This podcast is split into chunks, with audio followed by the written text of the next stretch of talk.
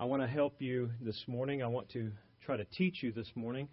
I want us to look at why Paul the Apostle wrote to the church at Colossae. I want to help you understand the historic context of this letter and the immediate benefit of this letter for us. This letter was written to the church at Colossae, and it was also intended to be read to the church at Laodicea. And I believe it's also intended to be read here at the church in Ada. It is for us as well as it was for them. It was given to us by the Holy Spirit through the Apostle Paul for our edification and for our protection. I'll give you a little outline. If you didn't pick up the bulletin, this is basically the outline. It's an introductory outline. In this letter, we learn about three things primarily. In this letter, we learn about, number one, Paul's purpose for writing the letter to the Colossians.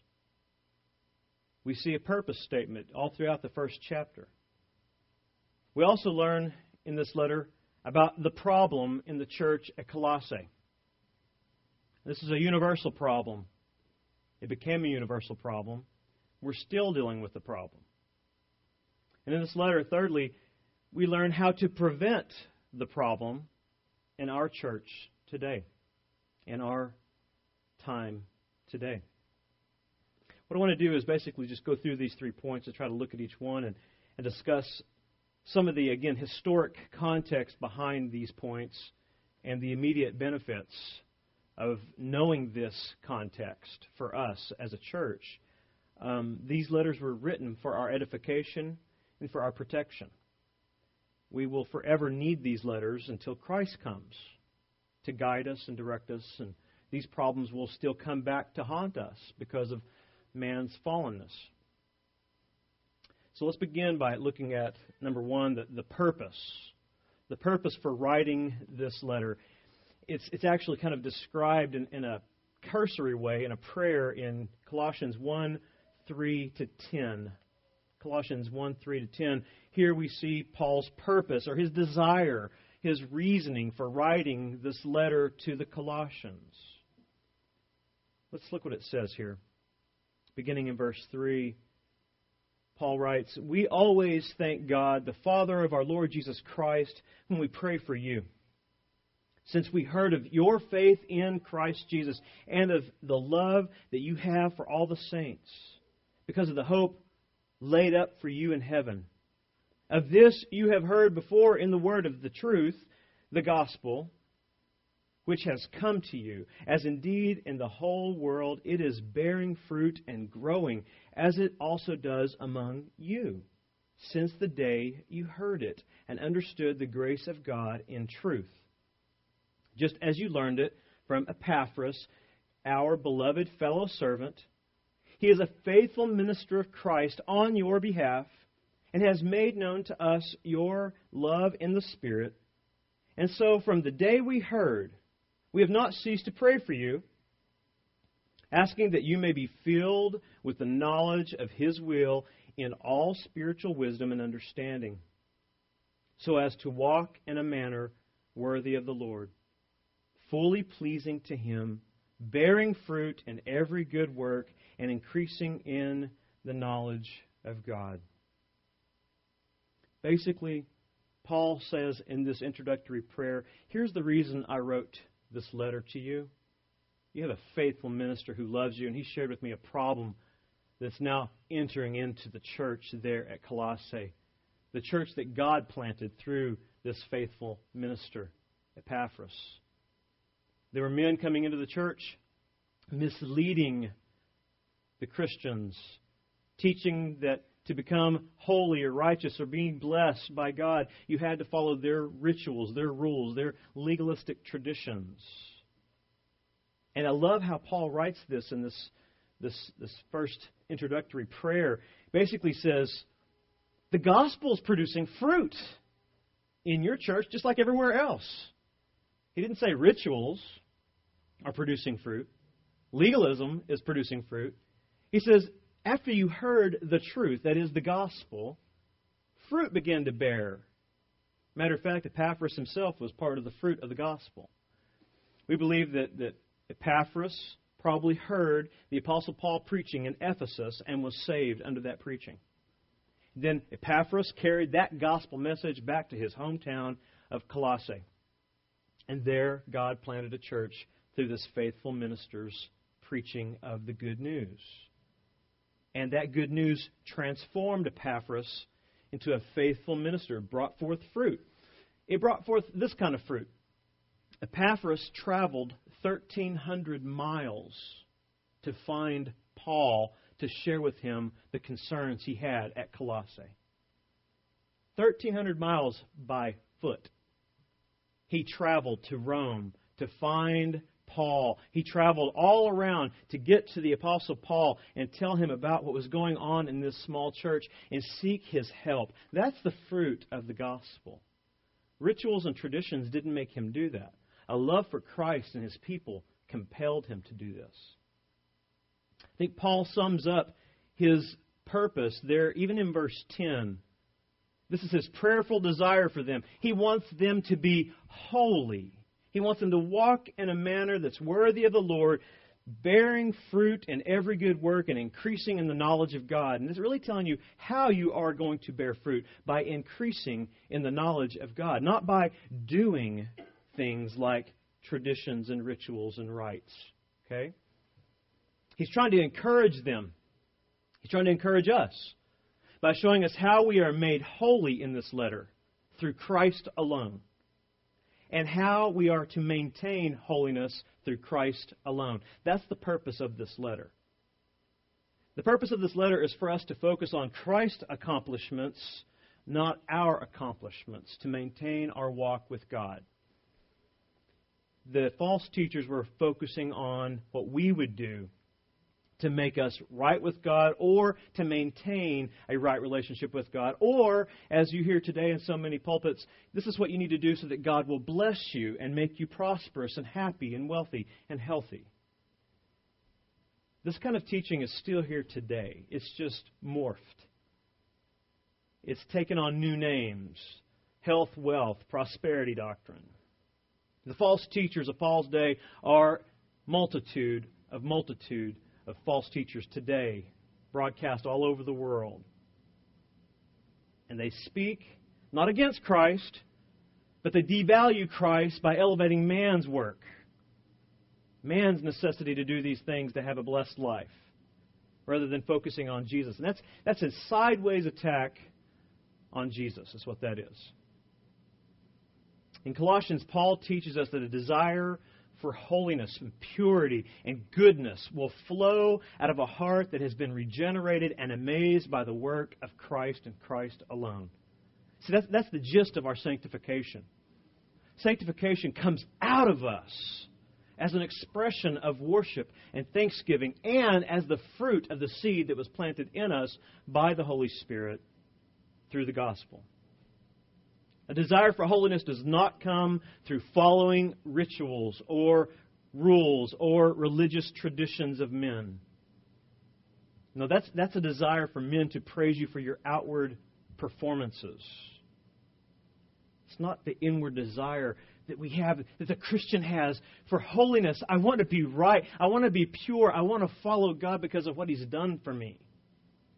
The legalist, the, the ritualistic person, the religious person, he wants to do what looks right so that others will praise him, admire him, look up to him, speak well of him. I love the Apostle Paul because he really didn't care what anybody thought about him except Jesus. Because he loved Jesus so much, he did so much. He said he did all more than all the other apostles. He didn't. he wasn't bragging.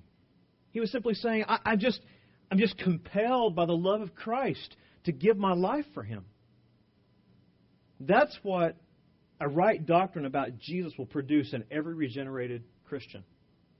We'll forget about ourselves as we follow Christ.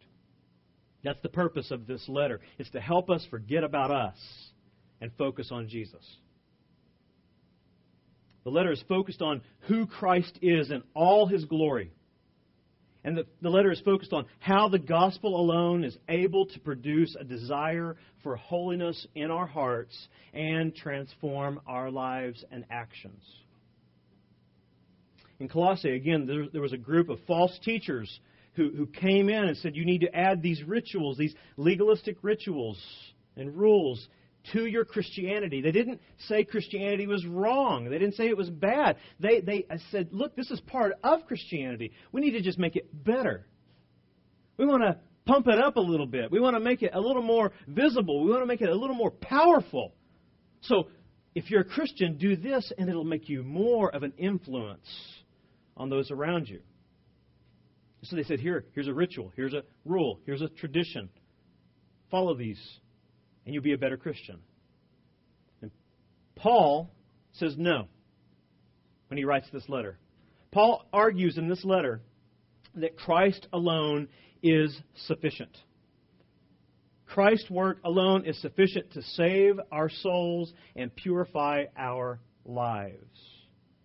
Christ is the one who changes our motives and our actions. If we focus on Him, if we dwell in Him, we will be changed outwardly. Look what verse 4 of chapter 1 says.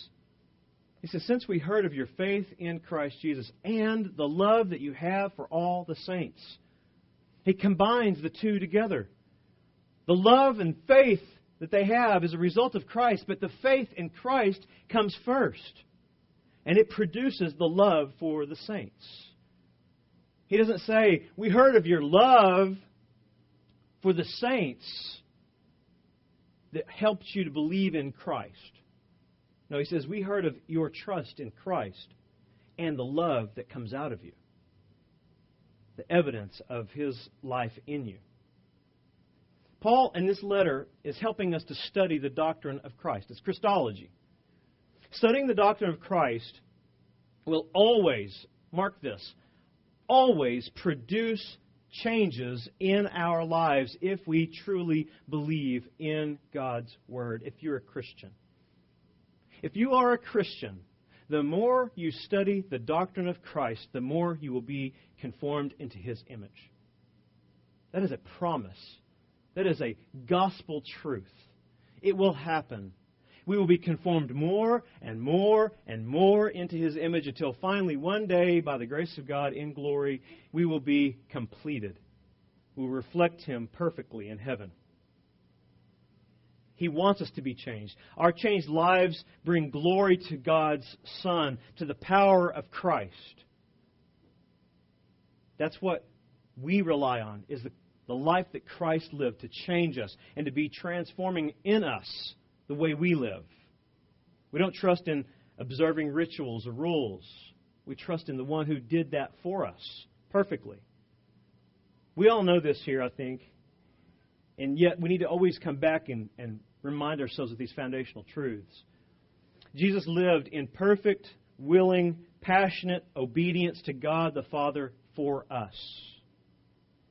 It wasn't grudging obedience. It wasn't like us. I mean, if, if I told you, here's what you have to do to make me happy, and I gave you 10 rules, and you really want to make me happy, you might do those 10 things, but you might be grudging me by the end of that, that list.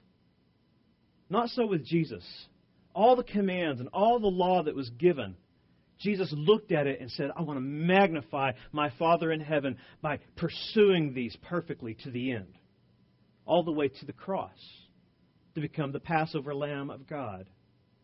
He didn't go there grudgingly, he went there joyfully. Jesus, Paul reminds us of this throughout this letter, Jesus accomplished what Adam could never have done. A perfect man could never have done what Jesus did. Just a perfect man. But Jesus was much more than a man, he was the God man. Jesus conquered temptation in a fallen world, not in a perfect garden in Eden. Jesus did what all of Adam's descendants have failed to do. Jesus lived a God glorifying life, and he did so perfectly and he died to pay our sin debt to God completely. And Paul knew that if we focused on that truth, it would transform our lives. It would take our eyes off of these false doctrines and teachers who try to intimidate and infiltrate the church and make us feel like we're less than a Christian because we don't have a new car in the name of Jesus. or that we're not healthy and our kids are sick and we haven't claimed these promises and accepted our healing, so we're not really faithful Christians. Paul says if you believe who Christ is, all those things will come to you in God's time, in perfection, in glory, the things that you need most. Paul knew that Christ exalting good works and a transformed life always follow the work of Christ in our hearts. Regeneration always leads to sanctification. That's the point. We know this. We know that humility, true biblical humility, always follows the work of Christ in our hearts. A hunger and thirst for righteousness follows the work of Christ in our hearts. Mourning over sin follows the work of Christ in our hearts. Purity in heart follows the work of Christ in our hearts. Peacemaking flows and follows after the work of Christ in our hearts. And persecution also follows the work of Christ in our hearts. If you follow Christ, you will be persecuted. And that's what was happening at Colossae. The Christians, all they had from Epaphras was a simple gospel truth Christ became man, took upon our sins, died our death, rose from the grave, and we are saved by God's grace alone. And then the false teachers flowed in. Said, You poor, poor Christians. You really don't have the right insights. We have these spiritual experiences. We have these mystical visions and thoughts that we can share with you that will show you how small your thinking is. Let me improve your Christianity, they said. And Epaphras obviously said, Whoa. And persecution would flow out of that. The false teachers weren't coming in with pitchforks, they were coming in with the Torah. They were coming in with the Old Testament scriptures. They were coming in with rituals that the people were familiar with. They were coming in with pagan ideologies and philosophies. And the, the culture said, yeah, these are pretty good. I've seen it work in these other religions. And Epaphras says, no. And Paul says, no. So that leads us to the problem at Colossae, the second point. The problem is, is sort of explained and dealt with in chapter 2, verse 8. In Colossians 2 8 and then 16 to 19, we see the Colossian problem and our problem today that we face in our world. In 2 8, it says, See to it that no one takes you captive by philosophy and empty deceit, according to human tradition, according to the elemental spirits of the world, and not according to Christ. Then in verse 16 it says, Therefore, let no one pass judgment on you in questions of food and drink, or in regard to a festival, or a new moon, or Sabbath. These are a shadow of the things to come, but the substance belongs to Christ. Let no one disqualify you, insisting on asceticism. That's the harsh treatment of the body to make yourself holy. And the worship of angels, going on in detail about visions, puffed up without reason by his sensuous mind, and not holding fast to the head, that is Jesus, from whom the whole body, nourished and knit together through its joints and ligaments, grows with a growth that is from God. I love verse 19. He says, Don't listen to the problem. Don't listen to the problem makers. Don't listen to the false teachers. Though they sound like they have wisdom and knowledge and visions and mystical experiences, follow Jesus. He's the head. He is the one who holds everything together. You don't need extra biblical revelation. You need Jesus. Hold fast to Him and Him alone. The Colossian heresy was built on something that we call synchronism. They were trying to synchronize pagan and Jewish religions with Christianity. The false teachers were not trying to supplant Christianity, they were trying to supplement Christianity. They would say Christ's work was good, but to be really holy, to be really strong, to be really spiritual, to be really blessed, you need to add to Christ rituals, mystical experiences, visions, angelic experiences. We see that today. This hasn't changed. This is still happening. It's Jesus plus this, or Jesus plus that. If you want to be a really faithful Christian, it's Jesus plus better economics. You know, it's Jesus plus this, Jesus plus that. Listen, if we get the doctrine of Christ right, you'll be a good steward. You'll know He's the Lord of your life and your money and your job. You'll see that in the Colossians letter. You'll work for the Lord. He is your master. If we get Jesus right, you'll be a faithful husband, a faithful wife, a faithful parent. That's in this letter. If you get Jesus right, you will be one who is a witness for the gospel of Christ without worrying about what other people think. That's in this letter. How did this problem occur in the church at Colossae? That's my question. I mean, they started out right, obviously. They had the gospel. It came from Paul through Epaphras to Colossae. How did this happen? Well, it happens the same way it happens here. The Colossian congregation was really no different than many churches today, right? Think about this. It was in a pagan city. Imagine a city that had not heard the gospel. They did not have a gospel presentation. The church is made up of this group of people from all different backgrounds, people from varying religious views. They were all brought in to a congregation. Not all of them were saved. Some were. It's the way it is today, too. But some of the people who came in couldn't let go of what they were brought up in. They wouldn't let go of what they were brought up in. They brought their pagan superstitions with them. They brought their rituals, they brought their experiences into the church, and they tried to mix that with Christianity. That still happens today. It is so hard to let go of sacred cows. It is so hard to let go of things that you were grown up being taught that this is essential, this is necessary, this is important. And then you come to Christ and you say, the Bible doesn't really say that these are necessary and important and essential, but man, I want to keep doing this because it's what I've always done. It's so easy. It makes sense. I've always done it. Mom and dad did it. And the Bible says you can't have this and Christ. You have to let go of one and follow the other. Some of the errors that they brought in and that are dealt with in this letter were basically this We'll see them in, in Colossians 2. But some of the, the errors that they taught dealt with uh, rules relating to dietary and Sabbath observances, the worship of angels, mystical experiences, visions, and the practice of asceticism, which is, again, the harsh treatment of the body to, to reach a higher spiritual experience. You know what the Apostle Paul says about all this?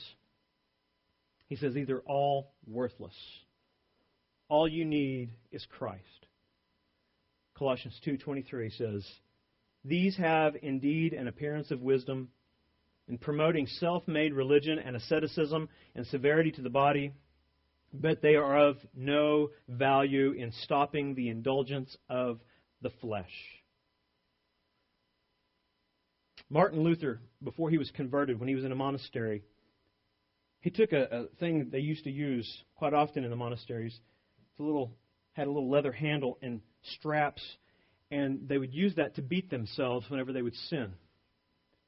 And at one point, Luther locks himself. He, he, Luther understands there's a holy God and he's an unholy man.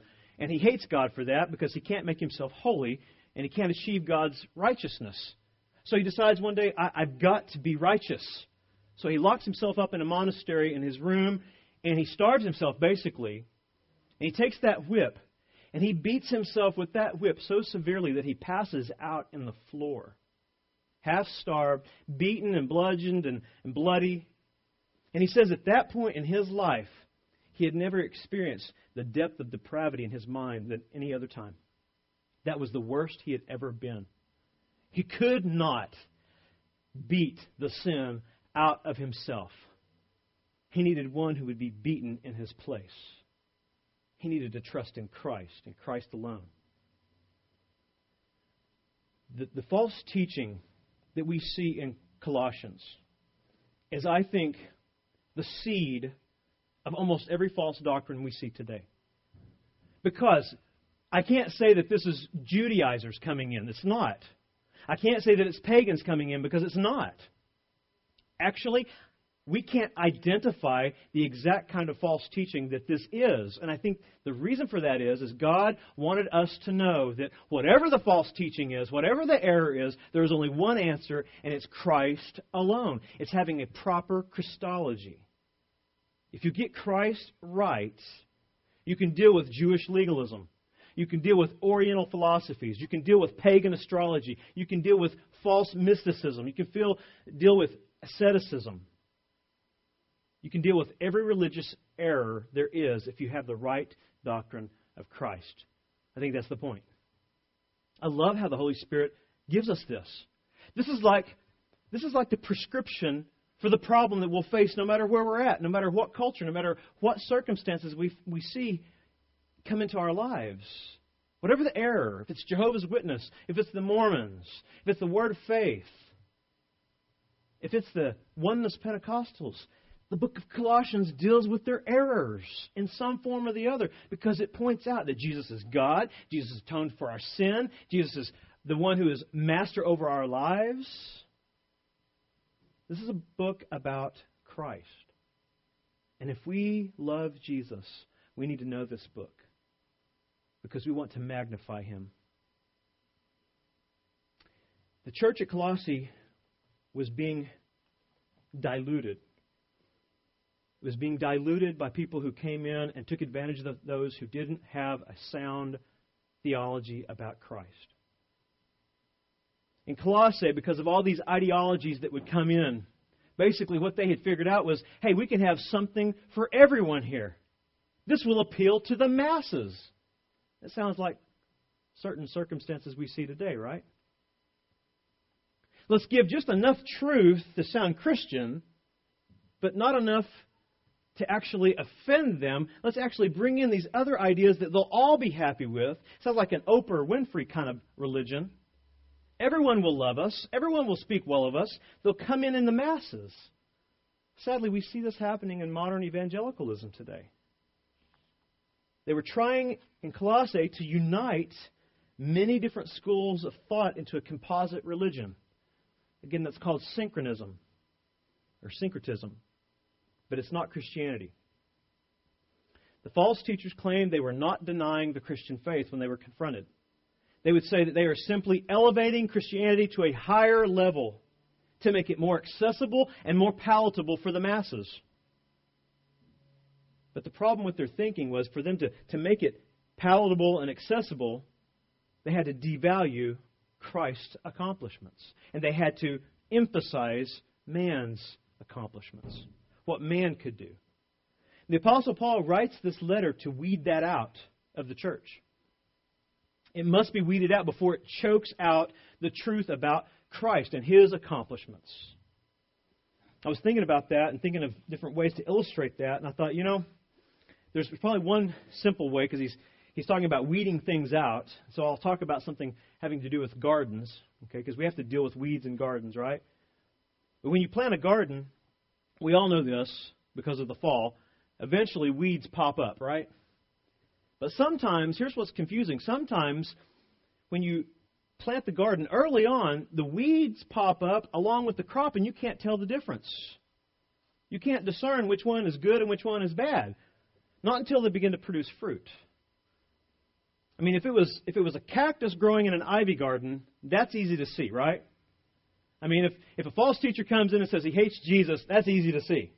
But if he comes in and says he loves Jesus, but you need to do this too, that's harder to discern. False teachers more like poison ivy growing in an ivy garden. That's hard to spot.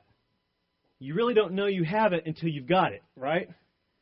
When you eat up with it, you realize that's not an ivy, that's a poison ivy, and it must be eradicated. It must be taken out. That's why Paul writes the letter to the Colossians. He writes to help them discern the problem, to see the poison ivy amidst the other vines.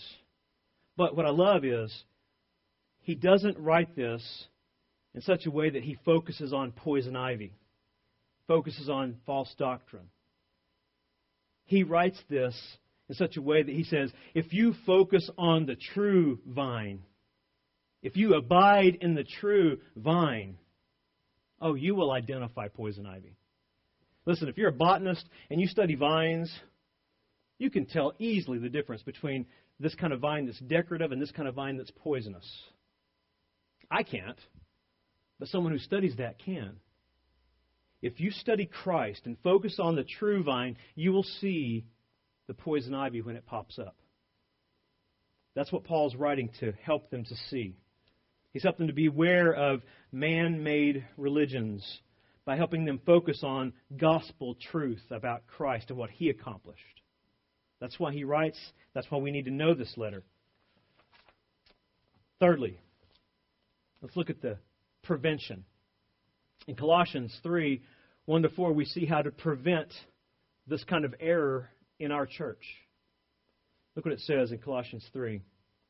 It doesn't say, study Mormonism, study the Jehovah's Witness doctrine, study all the false teachers of the world T.D. Jakes, Joel Osteen, Joyce Meyer. It doesn't say study them.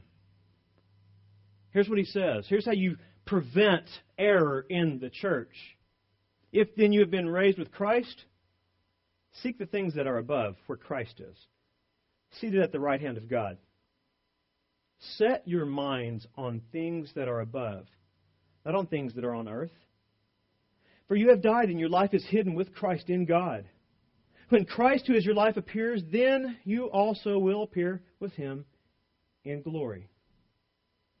Seek the things that are above. Set your minds on the things that are above, not on the things that are on earth. And I realize he's also talking about human depravity and sin and so forth. But listen, if we set our minds on Christ. We fix our minds on the doctrine of Christ. We study Jesus, not just for the, the academics of it, but for the joy of knowing our Savior personally. If we set our minds on this, we don't have to focus on the errors around us. If we focus on Christ, we'll see the false teachers when they rise up. Paul, Paul is attacking false teaching by focusing on the truth, not on the error. It can be dangerous to focus on the error all the time. You can become a very angry, bitter Christian. Looking out for the the boogers behind every bush, you know. I mean, you're you're just always afraid and always, you know, skeptical and always, you know, stepping back from any kind of, you know, interaction with people because you don't know if they're they're right or not. You listen, if if you have the right doctrine of Christ, you don't need to be afraid of anything. You need to stand firm in the faith. Resist the devil, and he'll flee from you. Stand firm in the truth. Be confident in the gospel. Know the gospel. Love the gospel. Speak the gospel, and you will have nothing to fear of those who deny the gospel. That's the best way to expose and correct and prevent spiritual errors. Look at Colossians 2 1 to 4. Paul writes this. He says, For I, I, want you to know how great a struggle I have for you and for those at Laodicea and for all who have not seen me face to face. Here's a struggle that their hearts may be encouraged, being knit together in love to reach all the riches of full assurance of understanding and the knowledge of God's mystery, which is Christ, in whom are hidden all the treasures of wisdom and knowledge. He says, I say this in order that no one may delude you with plausible arguments. He says, My desire is for you to be knit together in the doctrine of Christ, the one who has given you full assurance that the treasures that he has obtained are yours. Know him, love him, proclaim him. Let no one delude you with plausible arguments.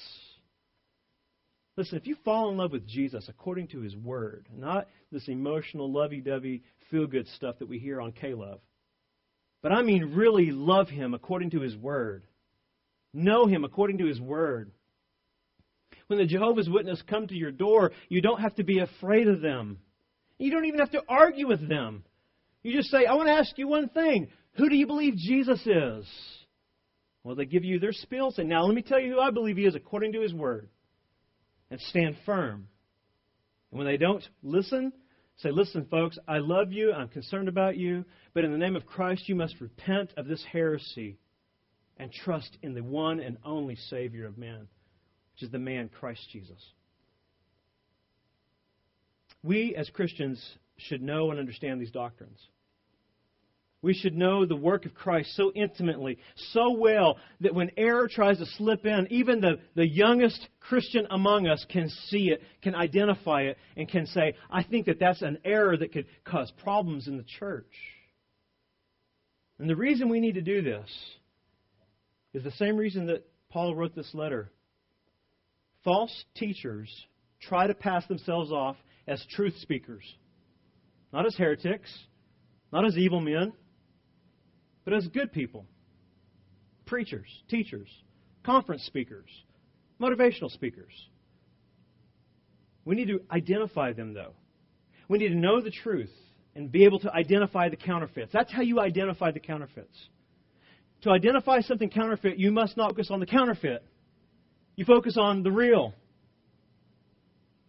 And in the book of Colossians, you have the greatest portrait of Christ you could ever imagine focus on this portrait, and when the, the counterfeits and the, the, the fakes come in, you'll identify them easily and quickly. They won't line up with this. The watermarks won't be the same. They will look different to you. You may not be able to figure it all out, but you know it's not the Jesus of Scripture. False religious systems, church, it's sad to say this, but this is the truth. False religious systems never go away. They simply rebuild themselves on their rotting bones. They continue to transform and evolve and adapt, and they learn to cleverly hide their wickedness by mixing it with bits of truth and selling it as Christian self help. We see this all over the place today. And this happens because Satan knows that religion that elevates man's works plus Christ is the deadliest form of deception that there is. Man's pride loves to feel like he has contributed something to his salvation or his sanctification. But according to Colossians, any mixture of religion that dilutes or diminishes the work of Christ and his personhood by elevating man's achievements, man's abilities, man's rights, that's a deadly form of religion. And it is forbidden in Scripture. It's, it's like this in, in Paul's opinion, that kind of thinking, that kind of mixture, is, is this kind of mixture. It's like rat poison. Rat poison can be 95% edible and only 5% arsenic. But it's just as deadly. Just as deadly as this kind of thinking that you can add man's achievements to Christ's. It will keep people from the kingdom of God. It will deceive.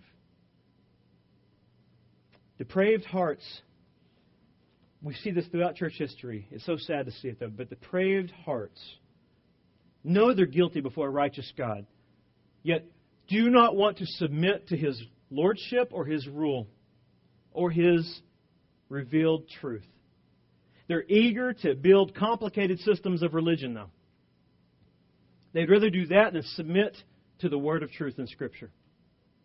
They'd rather gain a little glory for themselves through their works, through their abilities, than to give themselves wholly to Christ. Sinful men love, as he points out in this letter, to chase shadows and philosophies rather than face the reality. But the reality and the truth is found only in Christ Jesus as he is revealed in God's holy word alone. Not through visions, not through angelic experiences, not through mysticism, not through rituals. The reality and truth about our salvation and our sanctification is found in Christ according to his word. Now, here's, here's what I want you to remember this morning. We're not saying all this. I'm not saying all this. I'm not telling you to study all this so that you can run around and point out everyone's errors around you. Remember, you, you and I are going to meet many well meaning people in our community who are under the spell of false teaching, maybe our loved ones. I'm not telling you this so that you can go out and beat them up with truth. I'm telling you this so that you can have your eyes focused on their condition so that you can weep over them, so that you can reach out to them that's one of the reasons we should study Colossians. keep our eyes focused on Christ, sound doctrine, but not just for our sake, but for the sake of those that we love and relate to every day who need Christ instead of legalism or rituals. I think that the saddest passage of Scripture in the New Testament to me is reserved for those kinds of people. It's reserved for the religiously lost people around us that we love and that we know. Look what Matthew 7 says as I end this morning. Matthew 7:21. This is the saddest words from the lips of the Lord Jesus Christ I have ever heard. And these are the words that people that you know and you love and you work with and you live with will hear one day if they do not repent of their sins and trust in Christ and let go of their self righteousness, their ability to try to earn God's favor. Verse 21, Jesus says this Not everyone who says to me, Lord, Lord, will enter the kingdom of heaven, but the one who does the will of my Father who is in heaven. On that day, many, circle that, many will say to me, Lord, Lord, did we not prophesy in your name? There is the mystical experience, people. And cast out demons in your name. There is the people who have visions of angels. And do many mighty works in your name. There are the legalists. And verse 23 says, Then will I declare to them, I never knew you. Depart from me, you workers of lawlessness. What are they doing? They are affirming, Jesus, you're Lord, and you should let me into heaven because of what I've done. I cast out demons. I prophesied in your name. I had many mighty works that followed my life. They're appealing to Jesus based on their works, not on his. And these are people, these may be people, we know, who trust in their religious works but not in Christ alone to save them and secure them. So I think that as we study Colossians, we need to pray. Pray that God will open their eyes before they hear Jesus say, I never knew you. Pray that God will keep our eyes focused on Christ. And pray that God will keep our eyes filled with tears for the lost. We're not to be Pharisees. We're not to be self righteous in our judgment of those who are in error. We are to weep for them. We are to go to them and reach out to them in the name of Christ.